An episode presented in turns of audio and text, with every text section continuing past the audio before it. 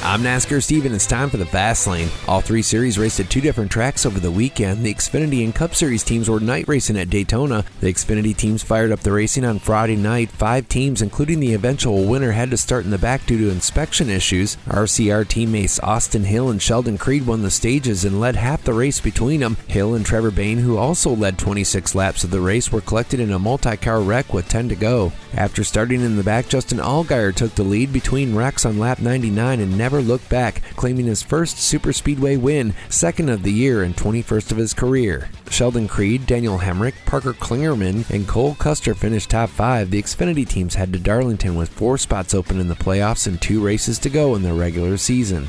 The Cup teams raced on Saturday night and it didn't rain. This was the final race of the regular season, and 17 drivers had a shot to win their way into the playoffs. Stage 1 went green with Truex taking the win. Stage 2 was clean and green until lap 96 when Ty Gibbs got loose, hitting Ryan Blaney and collecting 10 other cars. They threw a red flag for cleanup and ended the stage with Brad Keselowski grabbing the win. Green flag racing in the final split the field on strategy. The difference ended up equalizing in the end. The final caution came with six to go when Erik Jones and Ryan Preece got together together, collecting Cole Custer and sending Preece on a violent barrel roll, turning 15 times in the air, hitting the ground multiple times before resting on the tires. He was taken to Halifax Medical Center for overnight observation and thankfully released on Sunday morning. In the final laps of the race, many tried, but Brad Keselowski was able to push his teammate Chris Buescher through the pack for his first superspeedway win and third of the season. Keselowski gave RFK their first 1 2 finish since 2014. Almirola, Elliott, and Logano finished top five. Bowman, Busch, Byron, Harvick, and LaJoie rounded the top 10 in the race. Bubba Wallace claimed the final spot in the playoffs. Martin Truex Jr. claimed the regular season championship, and the Cup teams begin the playoffs in the round of 16 at Darlington this weekend.